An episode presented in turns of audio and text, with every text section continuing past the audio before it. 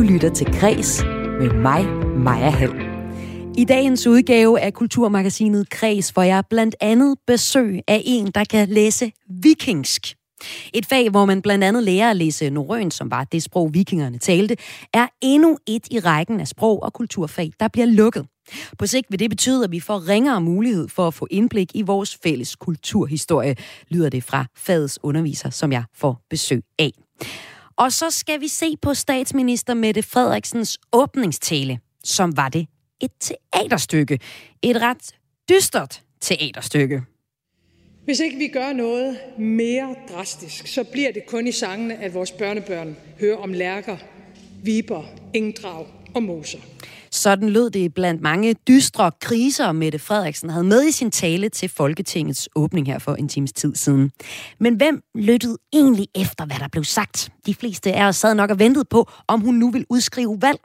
Og var åbningstalen en teaterforestilling, så lavede hun også nogle alvorlige brølere, hvis man vil have folks opmærksomhed og anerkendelse.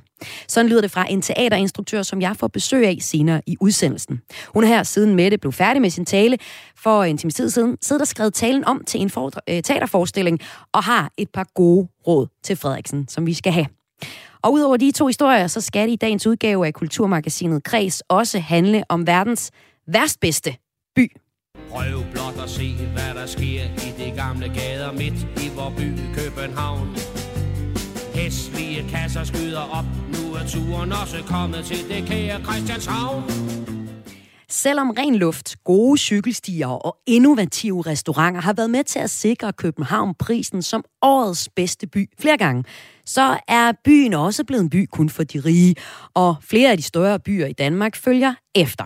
Det mener en dokumentarist, som er aktuel med dokumentaren Best in the World, der stiller sig kritisk over for Københavns boligmarked. Ifølge ham er situationen lige så slem, som var det under finanskrisen i 2008. Det er menuen i dag her i Kulturmagasinet Græs. Jeg siger velkommen indenfor, og mit navn er Maja Hall. Fra nytår vil det ikke længere være muligt at læse det valgfag, der hedder norrønt sprog på Aarhus Universitet. Det skriver TV2 Østjylland. Og det er en nyhed, der på sigt kan få alvorlige konsekvenser for vores muligheder for at forstå nogle af de allertidligste skriftlige kilder i det nordiske historie. Det mener Jung i førkristen nordisk religion på Aarhus Universitet. Simon Nygaard, velkommen til dig. Tak skal du have. Når faget norrønt øh, sprog ikke længere skal udbydes på Aarhus Universitet, så skyldes det, at universitetet skal spare. Og det kommer jeg ind på lidt senere. Men først så kunne jeg godt tænke mig at høre dig som underviser i det her sprog. Hvad er norrønt sprog? Jamen, norrønt sprog er det sprog, som man øh, talte i hele det nordiske område i, øh, i vikingetiden. Og det er det, der i, i vores kilder kaldes for dønsk tunge, altså dansk tungemål. Ikke? Paradoxalt, at man så ikke længere kan læse det i, i Danmark. Øhm, og det, det er simpelthen det sprog, som, som eksisterede i vikingetiden øh, og, og i øh, den tidlige middelalder. Ja, det er jo så det sprog, som øh, bliver lukket ned som et valgfag. En øh, 22-årig Liv Kari siger til TV2 Østjylland, at hun øh, mener, at faget er meget værdifuldt og for værdifuldt til at kassere.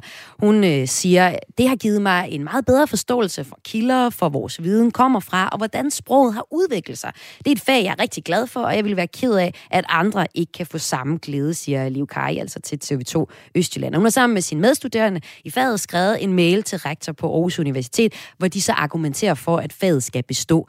Det er jo vel at mærke ikke 100 studerende, vi taler om her. Det er måske sådan en, en 10-20 studerende. Så hvilken samfundsmæssig betydning vil det få, hvis øh, vi i Danmark ikke uddeler de her 10-20 mennesker, som sådan lige kan læse lidt norrønt?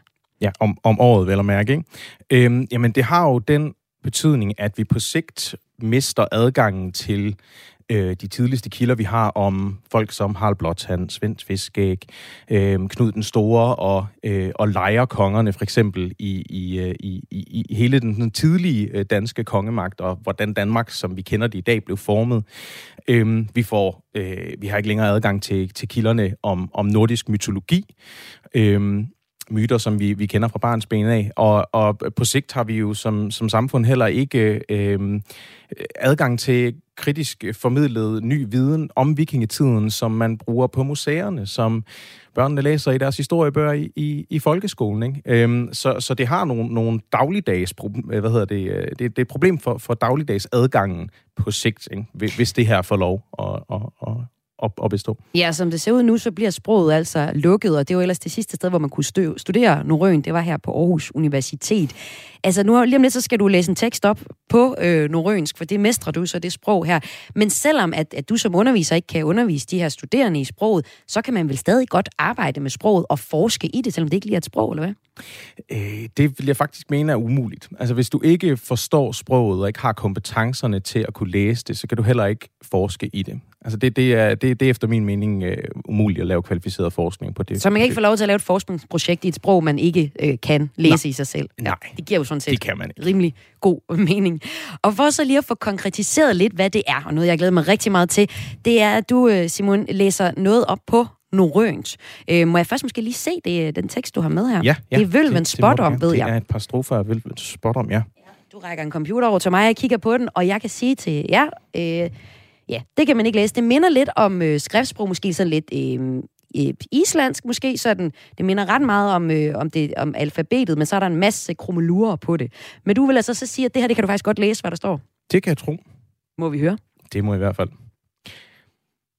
Ár var alda þær í mér byggdi, var der sandne skjern jeg svala utnir.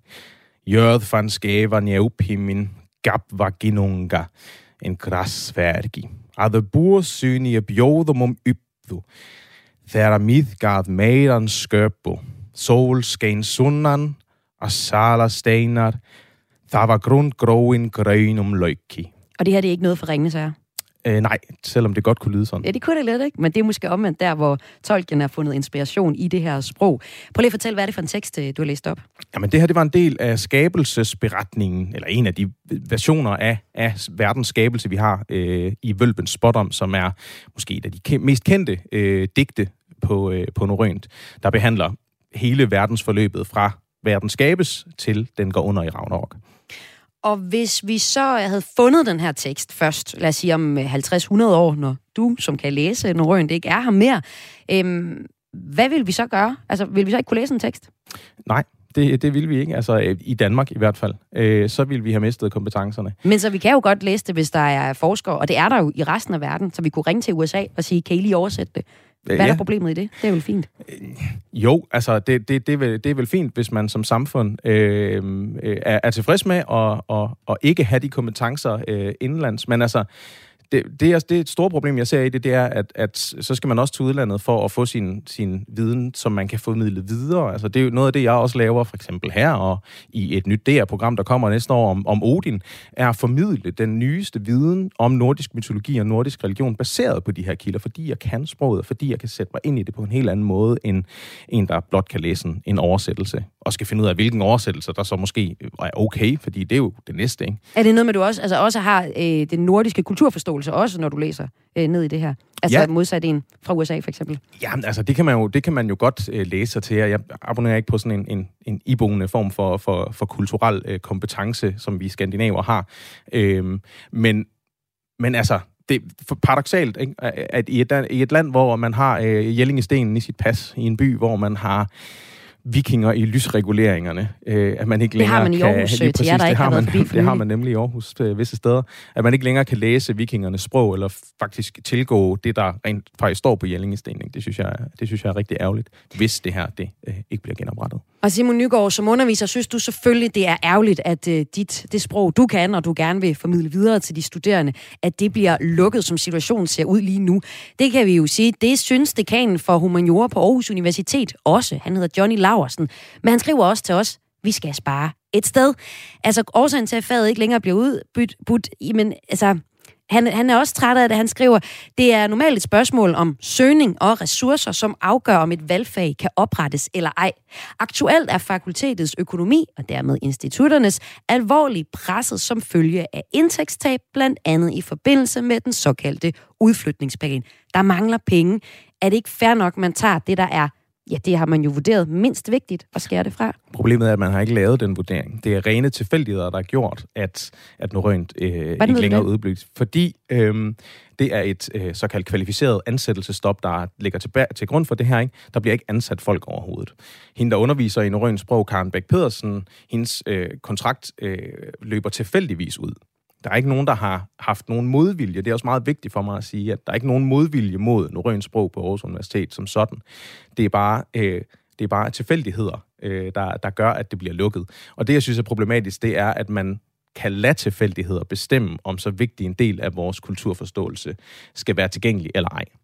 Men der er jo altid nogen, der vil blive ramt, og så siger du, det er tilfældigheder, uheldige tilfældigheder. Men mm. det, du ligesom synes er problematisk, er, det er der ikke... At, hvis det nu var en kvalificeret øh, vurdering, der var gjort, at det her det er mindst vigtigt, vil det så være okay? Så vil det være forståeligt i hvert fald. Ikke? Ja. Det, det, det ville være noget andet. Det her det er frustrerende, at, at det ligesom er ude af vores hænder på en eller anden måde. Fordi krigen i Ukraine, fordi energikrise, fordi politisk modvilje, fordi humaniora-bashing, fordi beslutninger på et overordnet plan. Ikke? Øhm, det er ikke til at forstå. Og at det her sker nu med norrønt sprog, som altså er det her vikingesprog, for lidt populært sagt, øh, ikke længere kan studeres fra nytår, som situationen ser ud lige nu, jamen det taler jo ind i en større tendens. Øh, jeg læste en artikel fra 2019, skrevet af Akademikerbladet, der havde set på øh, sprog og øh, kulturfag, som er lukket, og de sådan hurtig gennemgang fra 15 til 19 viser, at mere end 30 sprog på øh, ja, 30 sprog- og kulturuddannelser er lukket. Det gælder for eksempel finsk, Grækenland-studier, tibetologi, altså Tibet-studier. Øh, det er det Nationale Center for Fremmedsprog, der viser, at de, at de her sprog altså ryger ud. Øhm, altså, hvad tænker du om den her generelle tendens her til sidst? Altså, det, er jo, det, er jo, det er jo ærgerligt, og, og, øh, og et udtryk for en, en mangel på øh, værdisættelse for en forståelse for kultur generelt øh, både vores egen til synlædende øh, og, og, og andres kulturer. Øh, og det, det er jo, altså hvis man ikke kan forstå andre kulturer, øh, så er det svært at, at forstå, hvordan andre mennesker tænker. Men vi lever vel også i en tid, hvor vi taler om, at det vi lærer på universiteterne bliver nødt til at være noget, vi kan bruge ud i virkeligheden. Sådan med det samme. Og det er svært at ligesom øh, lige gå ud og, og sælge noget rønt, eller sådan, hvor meget er der lige gode jobsmuligheder, når man har læst det ud over at undervise videre i det? Altså, øhm, lidt forskning. Jo, jo. Måske øh, lidt til museerne. Måske, men det er lidt. Jeg skulle lige til at sige, museerne for eksempel, øh, skolelærer, øh, gymnasielærer øh, kan også undervise i det her. Og så synes jeg også, at den øh, forståelse, man får for, for dansk for eksempel som sprog, og for, for dansk grammatik, når man kan noget norrønt, eller for andre sprog og andre former for grammatik, er også øh, øh, rigtig vigtig.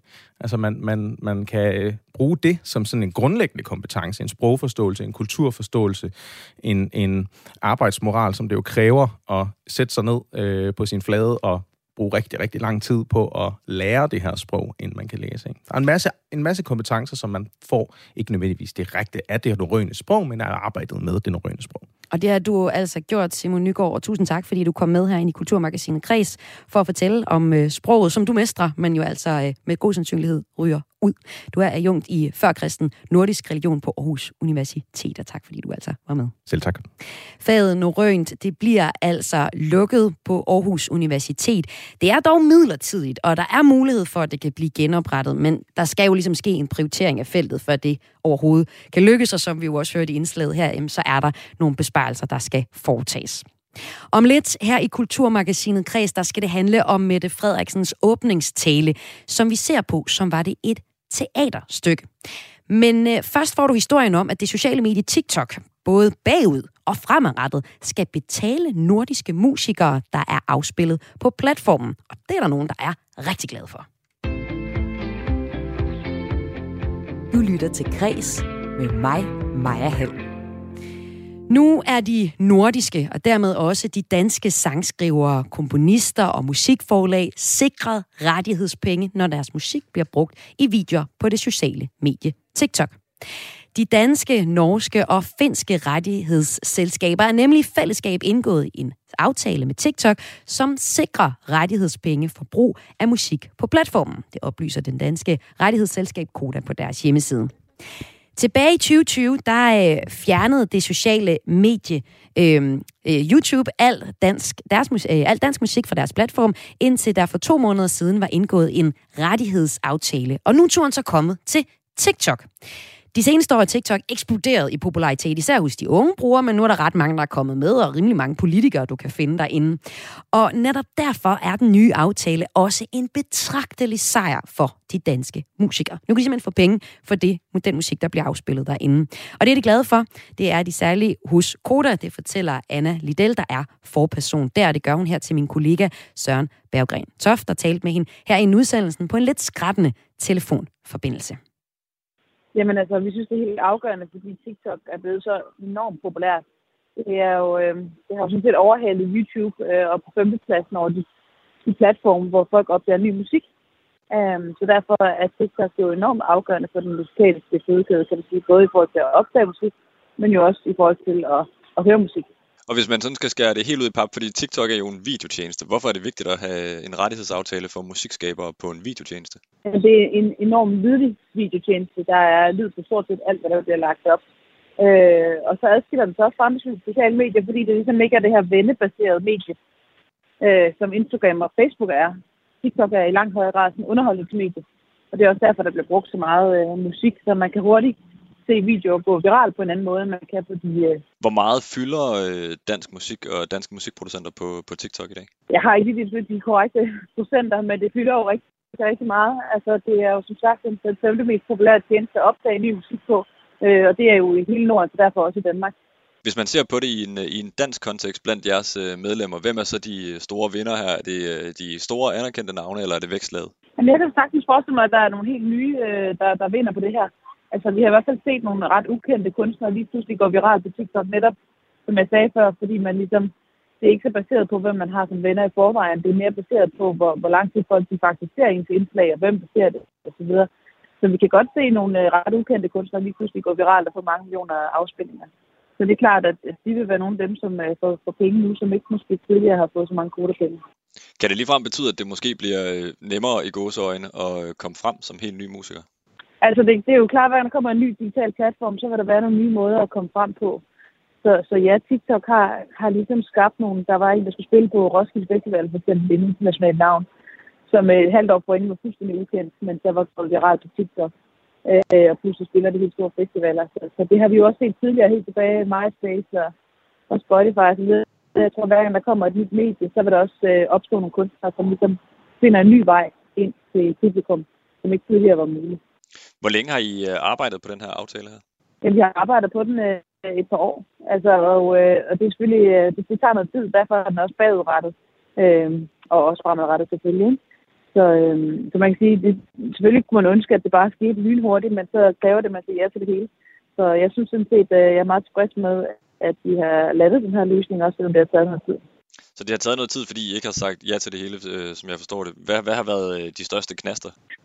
Jamen altså, man kan ikke komme ind på den deciderede forhandling, men der er jo bare det, at hver gang der kommer et nyt øh, digitalt medie, så er det en ny måde at gøre tingene på, så man, man kan ikke bare overføre øh, måde det, vi kender fra tv, det, vi kender fra radio, det, vi kender fra Spotify. Altså, det bliver nødt til, man bliver nødt til ligesom at gå ind i, hvad er det nye platform, hvad er, hvad er ligesom mekanikken bag. Er, er der noget, I kan gøre for ligesom at, hvad skal man sige, fremtidssikre jer i forhold til, øh, til, når den næste platform kommer? Fordi for et par år siden, der var det YouTube, man havde den her snak om, i dag er det TikTok man må bare hele tiden følge med, altså gøre det så godt man kan, og så håber vi jo også, at, øh, at EU kan være måske lidt mere fremme i forhold til at sætte nogle rammer.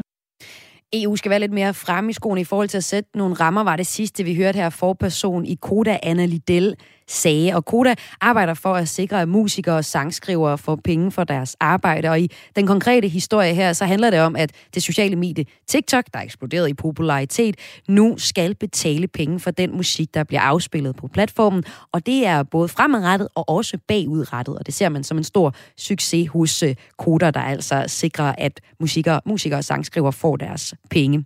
Sidste år der udbetalte Koda mere end 900 millioner kroner i rettighedspenge til kunstnere. Om lidt her i Kulturmagasinet Kreds skal det handle om en dokumentar, der stiller sig kritisk over for København og storbyer generelt, der lukker sig om de rige. Den øh, undersøger ligesom det kompleks, der hedder i, at en storby gerne vil udvikle sig, og man, øh, man ser store, smukke bygninger skyde op, og så omvendt, at den så også kommer til at ekskludere en hel masse mennesker, ved at det simpelthen bliver for ry, øh, dyrt at bo der. Det er det, dokumentaren handler om, og jeg har dokumentarfilmsinstruktøren med sidste udsendelsen til at tale om det.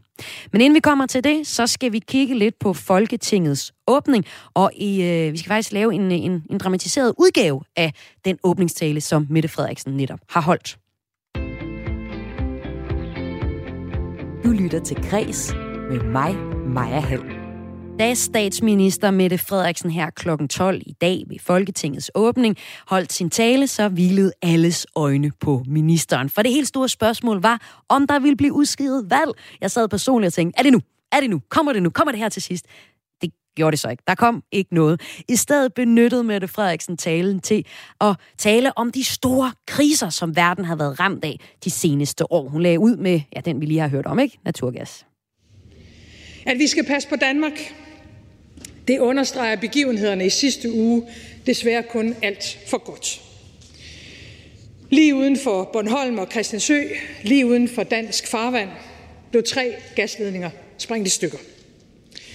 Naturgasudslippet er så stort, at det svarer til en tredjedel af Danmarks samlede CO2-udledninger på et år. Ja, så var vi ligesom i gang, og så fik vi oplistet alle de kriser, som Mette Frederiksen har overlevet, og dem hun i fremtiden også vil klare. Indledningsvis så var der faktisk også i talen her en, en lidt længere hyldest af tre øh, øh, folketingspolitikere, der går på pension. Det er KF'erne, Henrik Dam Christensen fra Socialdemokratiet, øh, Bertel Hårder fra Venstre og øh, Radikale Venstres Marianne Hjelved, der altså alle har meddelt, at de ikke genopstiller til det kommende valg den her åbning af Folketinget, ikke? alle følger med i det, hvis man ligesom skal prøve at finde en eller anden historie i det, men hvor mange lytter egentlig efter til, hvad der sådan lige bliver sagt? Ja, det kunne være, at øh, Mette Frederiksen skulle benytte sig af nogle dramaturgiske greb, for så at gøre den lidt mere spiselig for os, der kunne finde på at se på den.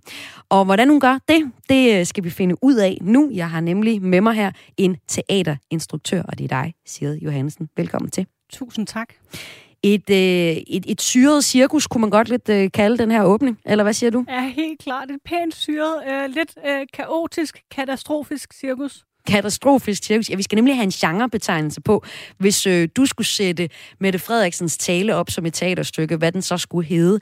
Men øh, først så kunne jeg godt lige tænke mig at høre, du sådan siger, at den er kaotisk. Altså, hvad mener du med det, når du ser det her som et, som et teaterstykke? Jamen altså, øh, det er jo sådan med øh, den her forestilling, som det er med de fleste andre store klassikere, at vi jo alle sammen kender handlingen på øh, forhånd. Så, så det, jeg virkelig har holdt øje med i dag, det er jo sådan nuancerne i fortolkningen af særligt vores øh, hovedkarakter, og så de nye sådan fortællemæssige greb, man har valgt. Øh, og der kan man sige, at, at jeg helt klart øh, oplever en øh, først en lidt paet, eller patetisk og sådan øh, intern indledning, hvor man øh, lidt overtydeligt udfolder vores hovedkarakteres relation til øh, tre biroller i en form for øh, følsom afsked, som du også lige nævner. Øhm, og hvis vi lige skal tage et klip med det, altså det du snakker om her, det er vores hovedperson, det er Mette Frederiksen, og dem, øh, som du, du mener, hun laver det lidt patetiske farvel til, det er jo altså Marianne Hjelved, Henrik Dam Christensen og Bertel Hård, og det lyder sådan her indledningsvist. Jeg vil gerne fortælle en historie om tre mennesker. Den ene, en pige, der var så genert, at hun gemte sig for sine fætre og kusiner, når de var på besøg. Men som 12-årig skrev i sin dagbog, at nu ville hun ikke længere blive rød i hovedet, når fremmede talte til hende. Den anden, en ung mand, der mistede sine to første børn, kun syv uger og tre måneder gamle. Og på den mest barske måde erfarede, hvor uretfærdigt livet kan være. Men som holdt sammen med sin kone, fik en dejlig familie, og trods tragedien altid har evne at være der for andre. Den tredje, en dreng, som stammede voldsomt, holdt sig for sig selv og blev drillet i skolen, men som fik mere og mere selvtillid, da en pige i klassen tog ham i forsvar, og som aldrig siden har været bange for at gå sine egne veje og mene noget andet end de fleste. Og de tre, hun taler om her, det er altså Marianne Hjelved, Henrik Dam Christensen og Bertel Hårder i nævnt rækkefølge. Er det ikke meget fint at fortælle en personlig historie, når man står der på scenen, og alles øjne hviler på en, øh, siger Sid Johansen? Og altså jeg vil sige, øh, hvis jeg skulle være helt hardcore øh, instruktør i den her øh, fortælling, som vi har set udspille sig, så vil jeg sige, det driver ikke handlingen fremad øh, det vil jeg fyre, øhm, fordi det er faktisk først herefter, at sådan konflikten for alvor starter. Og når Øhm, du siger konflikten, så er det jo faktisk den kavalkade af konflikter, som Mette Frederiksen øh, fortæller os om. Det skal vi også øh, lidt, lidt mere ind på. Men jeg synes nu alligevel, fordi nu har jeg hørt lidt analyser af den her tale, der er altså mange, der synes, det er meget fedt det her. Også sådan, øh, hun kommer med den her øh, anekdote øh, om øh, Henrik Dam Christensen. Øh, som, vi kan bare lige høre citatet øh, her, hvor hun taler lidt om sex og sådan griner lidt. Prøv at høre. Os, der kender dig, ved, at du elsker din hustru, Bente. Selvom det vist ikke er det letteste for dig at sige. Du har med dine egne ord et besværligt forhold til kærlighed. Jeg citerer. Jeg tror kun, du har hørt mig bruge ordet kærlighed, hvis jeg har været pisket til det. For jeg synes, det er noget opreklameret pjat. Sådan sagde du i en samtalebog om det at være blevet en moden mand. En bog, der også handler om det erotiske, hvor du er citeret for noget, der er meget sigende for os din tilgang til politik, nemlig, og jeg citerer, heller ikke hvad angår seksuallivet, gider jeg tage eventuelle sover på forskud. Siger de griner jo. Det er jo en det komedie gør de, her. Helt klart, og det er da en mere øh, humoristisk, øh, følsom, menneskelig udgave af vores hovedkarakter, end hvad vi senere oplever i talen. Men jeg vil nu stadig sige øjet på bolden. Øh, hvad er vores grundfortælling her? Øh, og der synes jeg, at det springer egentlig lidt rammerne for øh, den historie, vi skal, vi skal fortælle, som Jamen, prøv handler om de store kriser i dag. Jeg prøver lige at fortælle, hvad var det sådan, den store fortælling, Mette Frederiksen leverede? Hvis du så på den, som var det et, et teaterstykke, det her øh, åbningstalen her? Jamen, altså, jeg vil nok sådan lidt i mangel af bedre, fordi man kan jo ikke helt øh, karakterisere den efter nogen af de, øh, hvad hedder det, genre, vi kender ellers normalt. Men så vil jeg nok kalde det en form for sådan øh, apokalyptisk fremtidsdystopi, møder sådan en mere klassisk eventyr øh. Altså, jeg oplever virkelig, at vi sådan har en... Øh, hovedkarakter, som står over for nogle store prøvelser, øh, som skal gennemleves, og vi hører, hvordan hun tidligere har gennemlevet andre øh, store øh, prøvelser, og nu står vi så meget tydeligt med helten, som er i stand til at klare sig igennem de her nye prøvelser, for at vi sammen kan komme styrket ud på den anden side. Så Mette Frederiksen iscenesætter sig selv som helten her. Ja, det vil jeg mene. Men det er vel meget godt greb, er det ikke det? Og hvis man gerne vil vinde et øh, kommende valg, så er det der.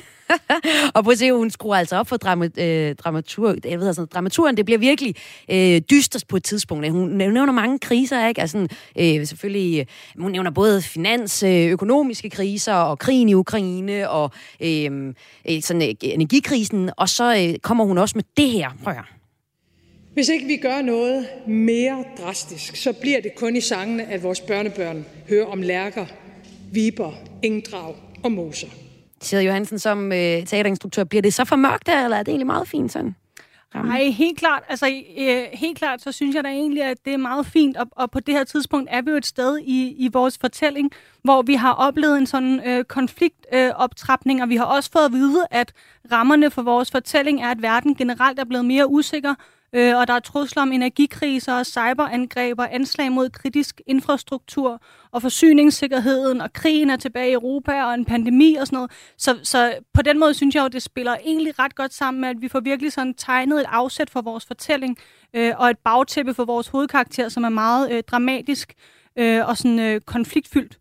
Øhm, Så det lyder jo egentlig som om, at, at hun har fat i nogle af de rigtige ting, hvis man skulle se på det her som et teaterstykke, og rent faktisk øh, modtage applaus, stående applaus til sidst, og roser på scenen.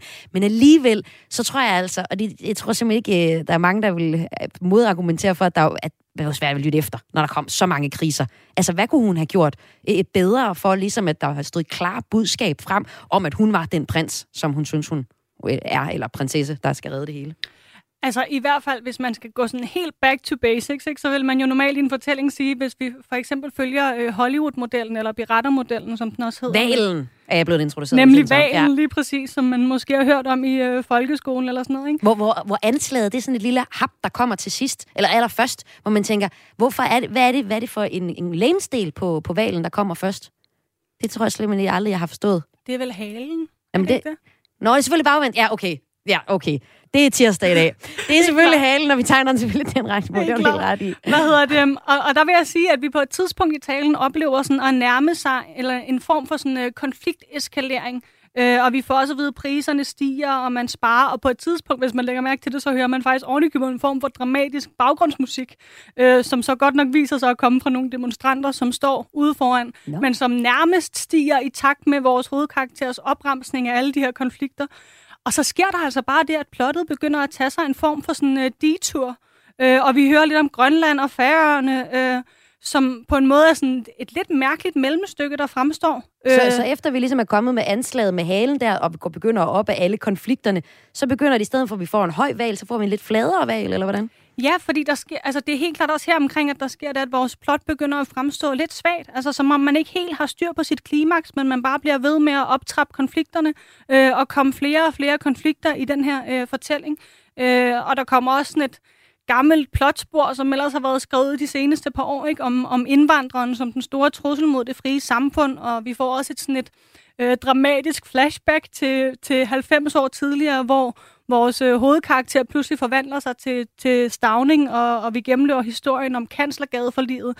Øh, også en lidt brugt øh, dramatisk form, men altså selvfølgelig altid med til at sætte vores fortælling i en kontekst. Ikke?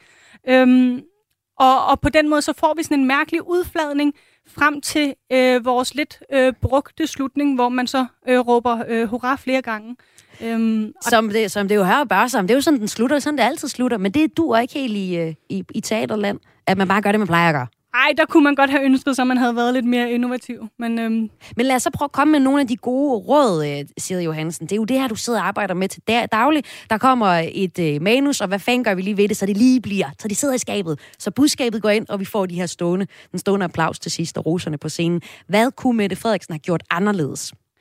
Ja, fordi hvis vi skal være helt ærlige, så er det jo ret få, der rent faktisk har øh, købt billet ikke og set den her forestilling, sammenlignet med, hvor stor værdi den tillægges sådan i vores offentlige samtale. Så jeg tænker, det giver da god mening at kigge på, hvordan man kan udvikle øh, værket.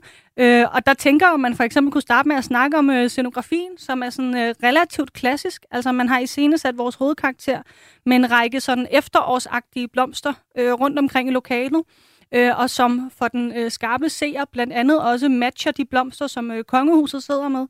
Øhm, og det bidrager jo helt klart til noget af den her sådan, øh, sørgestemning i deres sådan, lidt øh, afdæmpede øh, farver. Men dem vil jeg helt klart overveje, om man ikke øh, skulle øh, gentænke. Øhm, og så kunne man jo også have øh, skiftet lokationen helt ud. Ikke? Man er jo ikke bundet af den her folketingssalsramme øh, egentlig. Øh, det kunne vel være en lokation, som var øh, mere relevant for fortællingen. Altså, Måske ja. ude i den der skov med de der fugle, som man lige om lidt ikke kunne høre mere. Om det er det, eller på et skib i Østersøen, eller ja. ved et ah. kraftværk, eller ja. et eller andet, ikke? Så noget sjovere kostymer i det hele taget måske. Altså, det havde jo pænt tøj på, det havde de jo alle sammen. Men det er ikke, pænt tøj er ikke det, der vinder på ja, de skobrædder. Altså, ja, helt klart. Jamen, det var scenografien, ikke? men du har ret i, kostymeringen var sådan en lille smule kedelig og, øh, og forudsigelig, og faktisk også for alle birollerne. Øhm, og i sådan i tilsvarende fortællinger øh, de sidste par år har vi jo ellers set en tendens til, at lignende karakterer, for eksempel øh, i Ukraine eller i Frankrig, har været klædt i sådan lidt mere moderne, uformelt tøj. Ja. Øhm, men her har man helt klart taget sådan det sikreste valg til Der var ingen til lejligheden. Der var Ej. simpelthen ingen gummisko eller grønne t-shirts. Nej, det var Ej. der helt klart ikke. Og så er vores hovedkarakters kostyme jo nærmest vil jeg våge at påstå, ikke en til en stjålet fra en tilsvarende karakter i en tysk fortælling, nemlig Angela Merkel. Åh, oh, det øh, er en dødssynd. Det må man ikke. Ej, man kan ikke bare stjæle på den måde. Nej, det kan man ej. sgu ikke. Og men jeg vil også overveje, om det virkelig er den mest interessante karaktertegning. Ja. Så der, der er jo klart nogle ting, man skulle, øh, man skulle ændre sig lidt på. Og så måske også den der krise-ting der. Kunne man have gjort det lidt mere? Åh, valgt nogen historier, eller er der noget der også at skrue på? Ja, helt klart. Man kunne da have fokuseret lidt mere, men, men jeg synes faktisk også, der er en række sådan biroller rundt om vores øh, fortælling, som jeg tænker, man kunne øh, genbesøge. Altså for eksempel er der, øh, er der dronningen, ikke, som jo er sådan en karakter, som ligesom traditionelt set skal være med i den her opsætning men som jo ikke bidrager synderligt til fortællingen, hvis vi skal være helt ærlige. Øh, og hende vil jeg da helt klart også overveje, om man ikke skulle øh, skrive ud for at effektivisere handlingsforløbet. Der er det der citat, never present a gun unless you're gonna use it. Aldrig præsentere et våben, uden du skal bruge det. Altså Jamen, ikke det præsentere det. dronningen, medmindre du vil bruge hende igen. Det er det, og så synes jeg også næsten, man har lavet en øh, fejl, som vi kender fra amerikanske B-film, ikke? Altså at man har en karakter som øh, Jakob Ellemann, som man har skrevet så stort øh, og castet med en så berømt skuespiller, at vi alle sammen ved, at der må ske noget med ham i handlingen lige om lidt. Men problemet er, at det sker ligesom ikke rigtigt. Øh, og det er i hvert fald ikke rigtig sket endnu. Øh, og, og det tænker jeg faktisk også fremstår som en, som en klar svaghed ved sådan den generelle plotstruktur rundt om vores fortælling. Øh, så ham vil jeg egentlig også overveje, om man ikke skulle skrive ud, også for at skærpe karakteren. øhm, Skønt. og konflikten mellem vores øh, hovedkarakter og den antagonist, som vi jo faktisk har i vores historie, nemlig Søren Pape. Ja, okay. I'm Siri Johannesen, jeg håber virkelig, de fyrer, eller de hyrer, der, der derinde. Fordi der er der en masse, vi kan gøre ved øh, vores Folketings åbnings, øh, og åbningstalen også her fra Mette Frederiksen, der kunne gøre det lidt sjovere at se på. Tusind tak, fordi du var med her i Kulturmagasinet Kreds, og, øh, og kom med din analyse af Folketingets åbning. Det var så lidt.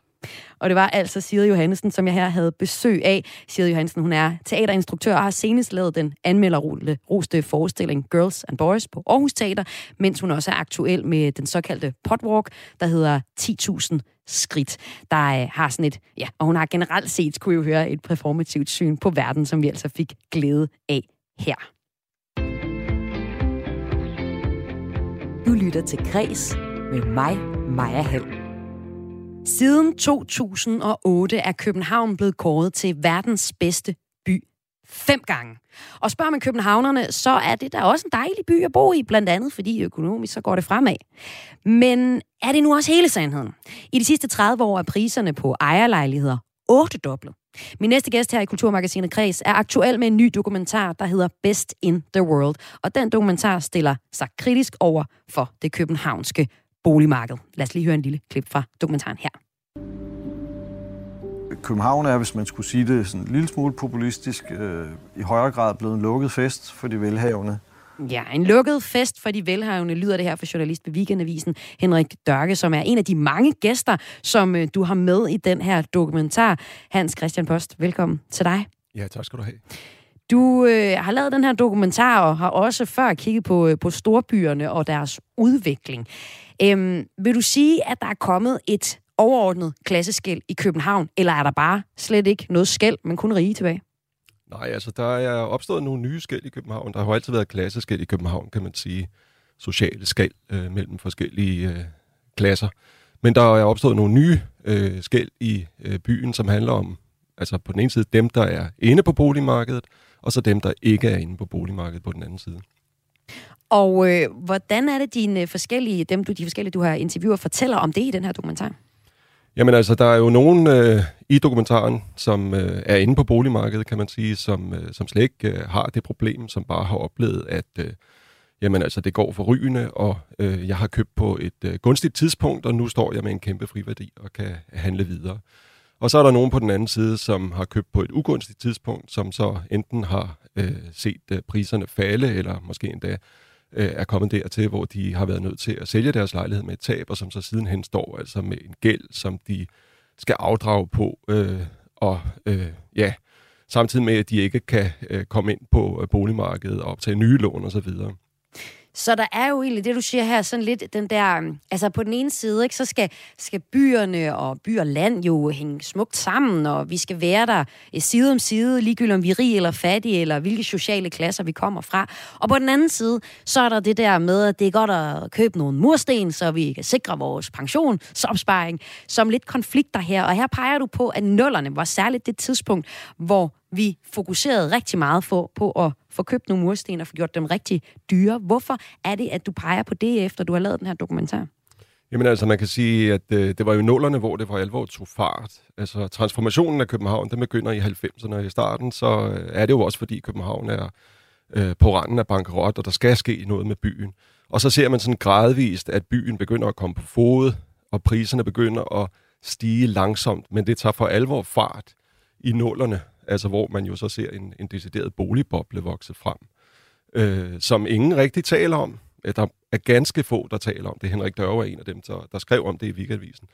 Men altså, man taler ikke om det, og så ser man så denne her øh, store finanskrise, som jo også øh, ja, øh, har sit udgangspunkt i USA og i en boligboble derover, men som jo også rammer Danmark ekstra hårdt sammenlignet med, med andre lande rundt omkring i Europa, fordi vi har denne her øh, store boligboble. Og på det tidspunkt, der øh, altså, burde man jo øh, have øh, råbt vagt i gevær og sige, okay, sådan en situation skal vi i hvert fald ikke havne i igen.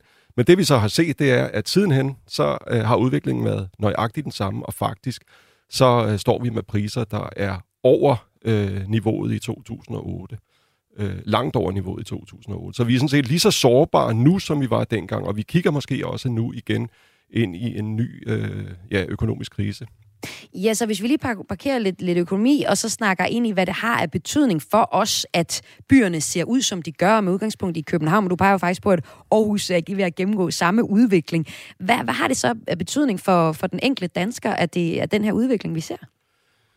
Ja, man kan sige, at det, det, øh, det gør jo, at, øh, at øh, de mennesker, der bor i byen, som sidder meget dyrt i det, altså vi er langt mindre kriseresistente, end vi måske var tidligere. Ikke? Økonomien bliver langt mere ufleksibel, vi bliver langt mere ufleksible som mennesker. Hvis vi har en meget, meget høj husleje, så er vi altså også afhængige af, at økonomien bulrer ud af, og vi altså kan tjene det samme, som vi gør nu de næste 30 år. Ikke? Øhm, Altså fordi der er en gæld, der skal afdrages på. Og så er der selvfølgelig også, der opstår nogle grimme skæld mellem land og by, kan man sige. Hvis, hvis byerne bulrer derudad, ud af, øh, som det er jo tilfældet i Danmark, hvor det især er København og Aarhus, der bulrer derudad ud af økonomisk, ikke? og samtidig ser man så øh, regionerne uden for byerne, der ligesom bliver hægtet af udviklingen, og det er jo også en økonomisk, øh, ja, en økonomisk derute, man ser der. Det er selvfølgelig, kan man sige, det er, jo et øh, det, er jo, øh, det er jo ikke bare et økonomisk problem, og ikke bare et økonomisk problem for de mennesker, der bor øh, i udkanten eller i de her yderliggende regioner.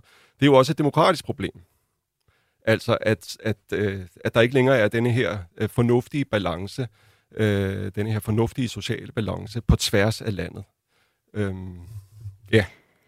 Helt konkret, ikke også? Så snakker du om, at Øh, når vi ser København, så ser vi en by, der er blevet, jeg må sige, kalde det gentrificeret. Også en meget en by, hvor der ligesom er blevet ryddet op. Og du har en pointe, efter du har lavet den her dokumentar, om, at, at en, en by bliver mere rummelig, hvis de ser lidt mere ramponeret og smadret ud. Hvad mener du med det? Ja, altså det... Øh, Altså, de behøver jo sådan set ikke at se ramponeret og smadret ud, men de, ting, øh, de to ting går tit hånd i hånd. Ikke? At hvis byerne er lidt ramponeret, er lidt smadret, jamen, så er prislejet som regel også et andet. Ikke? Øh, fordi hvis man først har sat alt i stand og pusset alting op, jamen, så stiger priserne også, og så bliver byen lige pludselig attraktiv for nogle, nogle andre mennesker, øh, nogle mennesker med nogle andre indkomster, og selvfølgelig også for udenlandske investorer, som så opkøber. Så en øh, sund by er faktisk en lidt grim by, når vi rejser rundt i verden? Ja, Øh... Altså grim på en smadret måde, ikke grim på en, en firkantet måde, eller hvad man nu ikke synes er pænt. Ja, eller måske i hvert fald ikke så øh, pusset op, som tilfældet er med København. Ikke? Altså, fordi det er jo også det er jo en men, investering, men, kan man sige, ikke? Og som så skal betale sig, og Øh, at det er også en appel til, til folk med bestemte indkomster, som så gør, at, at andre mennesker bliver skubbet ud af byen. Og så ja, nu har man... siger du det her med, med indkomsterne, ikke? Altså i perioden 20, 2000 til 2020, så er den gennemsnitlige indkomst før skat for et københavnsk par med barn steget fra 164.000 til 184.000 ifølge Danmarks Statistik. En stigning på 12, 2 procent. Altså jo helt tydeligt, at man bliver rigere. De bliver rigere, dem der bor i, i København. Men omvendt, så har vi jo også fået de her mange priser, altså vores hovedstad har fået mange priser for at være en enormt et dejlig by at bo i. Hvorfor er det, at man får de priser, samtidig med, at du peger, og flere i dokumentarfilmen her, peger på det problem, der er i byen? Jo, altså så må man selvfølgelig spørge, hvad er det for nogle priser, vi har fået? Det er jo nogle livsstilsmagasiner, nogle udenlandske livsstilsmagasiner, som, øh, som giver København øh, de der priser. Øh, og det er jo øh, livsstilsmagasiner, som appellerer til expats, altså folk, som bor i udlandet, men som så øh, flytter til andre byer for at arbejde, eller virksomheder, som, som leder efter lokationer, hvor de kan have øh, deres hovedsæde eller endnu et, øh, endnu et filial. Øh, så det, det er ligesom dem, man appellerer til. Det er jo ikke, fordi det som sådan kommer danskerne selv til gode. Selvfølgelig er det meget fedt, øh, øh, og vide, at hold da op, altså vi, øh, vi har verdens bedste by, og vi er også verdens lykkeligste folk. Men hvad vi virkelig kan bruge det til som befolkning, det, det ved jeg ikke helt. Og så kunne man jo meget hurtigt, hvis man har besøgt øh, København for en 50 års tid siden, sige, at det var meget bedre dengang. Og i dokumentarfilmen, som øh, du har lavet den for øh, premiere i morgen på øh, Københavns øh, Arkitekturfestival, Arkitekturfestivalen, som er i gang lige nu, jamen der bliver der også vist sådan nogle øh, sort-hvid billeder af det gode, gamle København. Og øh, der ser det jo også meget nydeligt ud. Er der ikke lidt sådan en far for, at vi kan komme til at romantisere vores gamle hovedstad, dengang at Luder og lommetude øh, boede hjørne om hjørne med øh, borgmester og, og rimands folk? Jo, altså helt sikkert. Og, øh, og jeg tror også, at mit eget blik på, øh, på øh, altså 80'ernes og 90'ernes København øh, er nostalgisk. Øh, og det er jeg selvfølgelig også øh, bevidst om, men det, det betyder jo ikke, at, at man ikke alligevel kan have en pointe i at sige, at der var nogen ting i hvert fald, der var bedre dengang. Altså vi, altså, vi kan jo ikke få fortiden tilbage, som den var. Øh, vi kan ikke nødvendigvis få øh, den samme type mennesker og den samme type forretning osv., men vi kan stadigvæk godt efterstræbe en bedre balance i byen end den, vi har nu. Øh, og det det er jo sådan set det, der sigtes til, øh, når, når filmen øh, refererer til, til de gode gamle mm. dage øh, i 60'erne og i 80'erne, ikke? hvor at, at, at byen måske også æstetisk, visuelt var mere interessant, men hvor der også var, var plads til flere mennesker og flere forskellige mennesker, end der er i dag.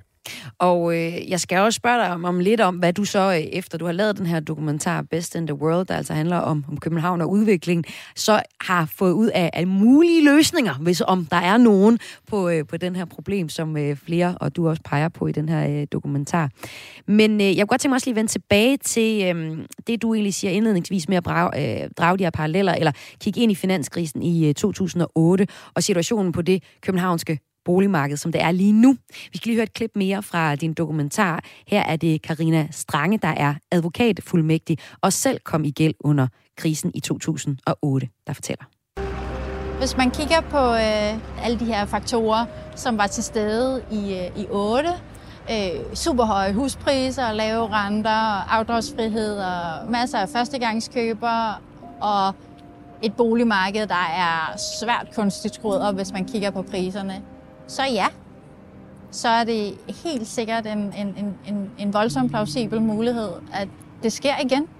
Øh, mm, fordi der er ikke nogen, der bremser det. Der er ikke nogen igen, der råber vagt i gevær. Der er ikke, altså det er som om, at vi har ikke... Vi. Men der er nogen, der ikke har lært af, hvad der skete dengang. Og det er altså en boligboble, som hun taler om her i klippet her fra din øh, dokumentar.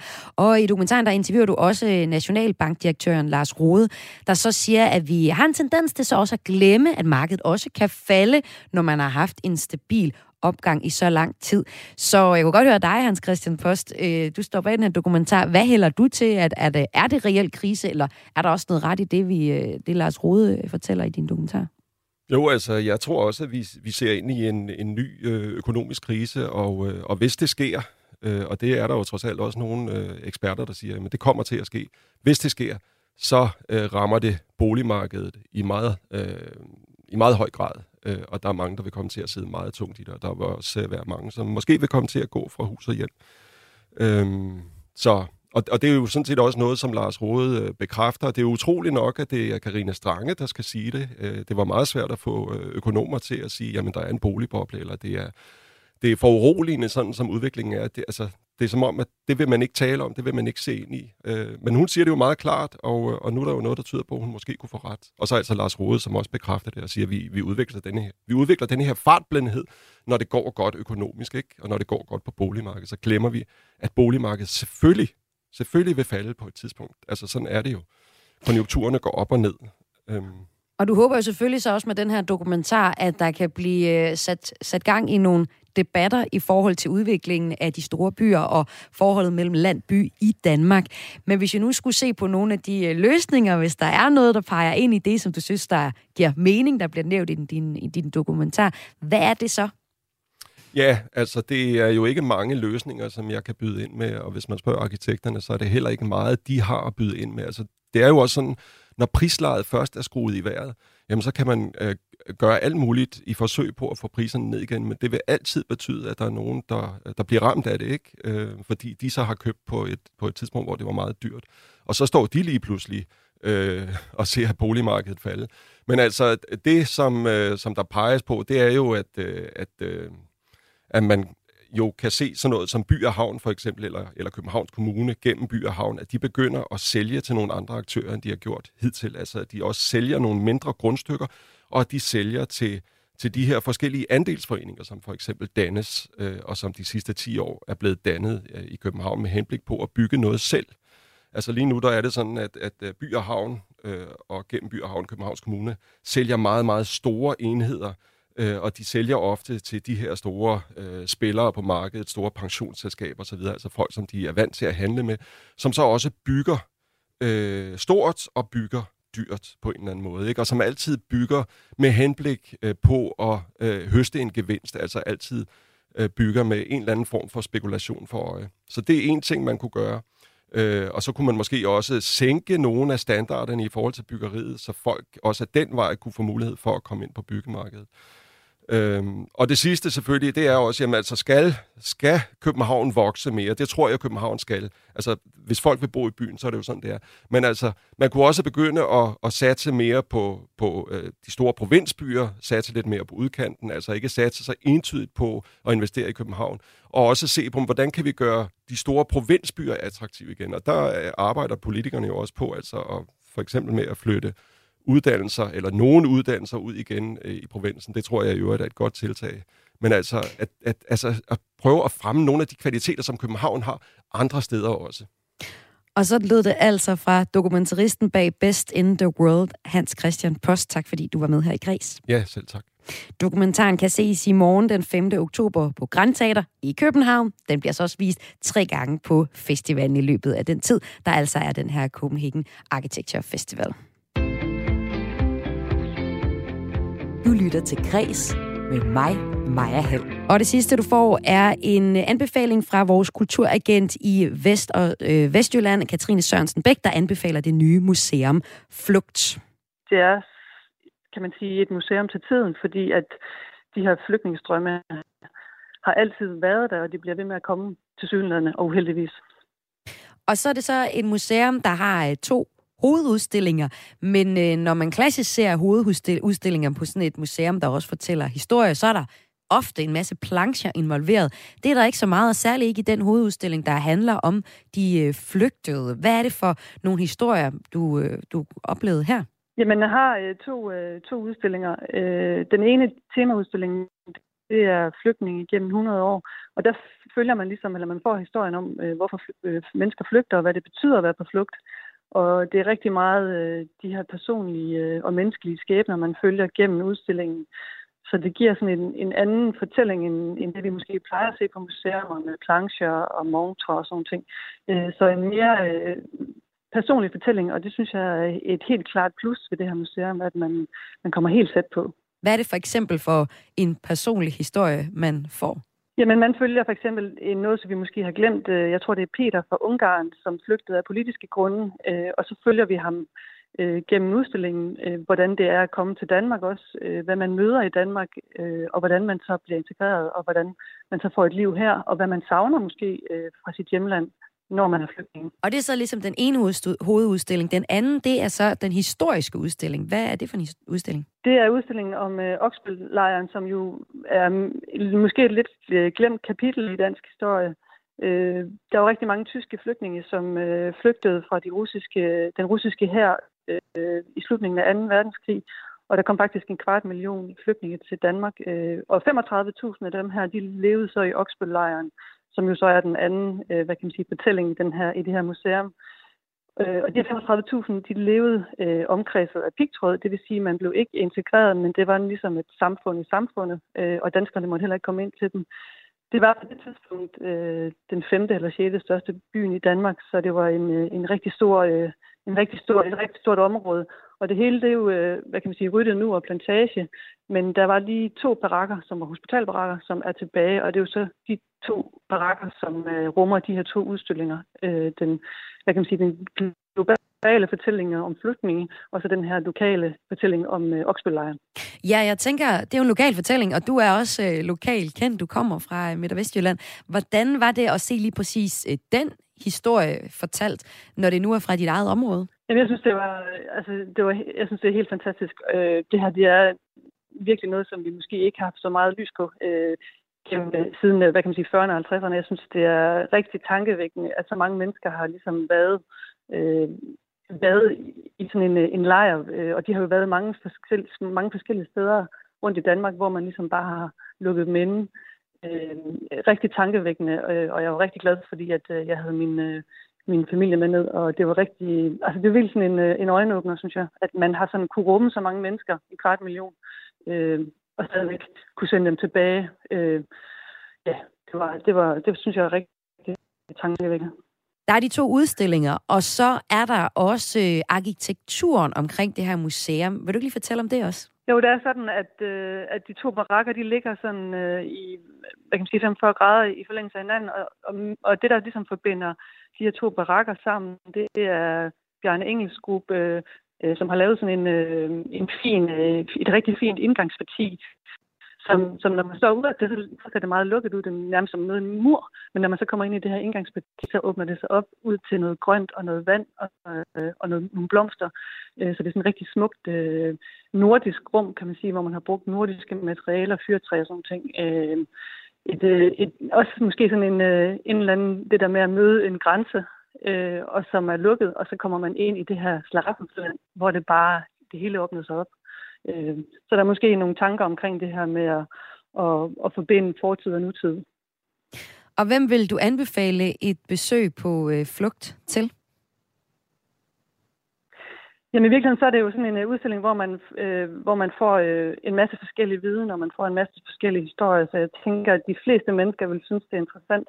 Øh, nu var jeg dernede sammen med min familie, øh, og det var også rigtig, rigtig godt, fordi vi havde rigtig mange gode snakke øh, undervejs og efterfølgende omkring det at, at være på flugt, og hvordan det har været at være flygtning i Danmark i, i 40'erne. Øh, så jeg tænker, at den er rimelig, rimelig interessant for de fleste mennesker. Øh, og så synes jeg bare, at man skal være øh, klar på, at man skal virkelig sådan fordybe sig i historien, så får man utroligt, utroligt meget med hjem. Jamen, tusind tak for den anbefaling. Tak, selv tak.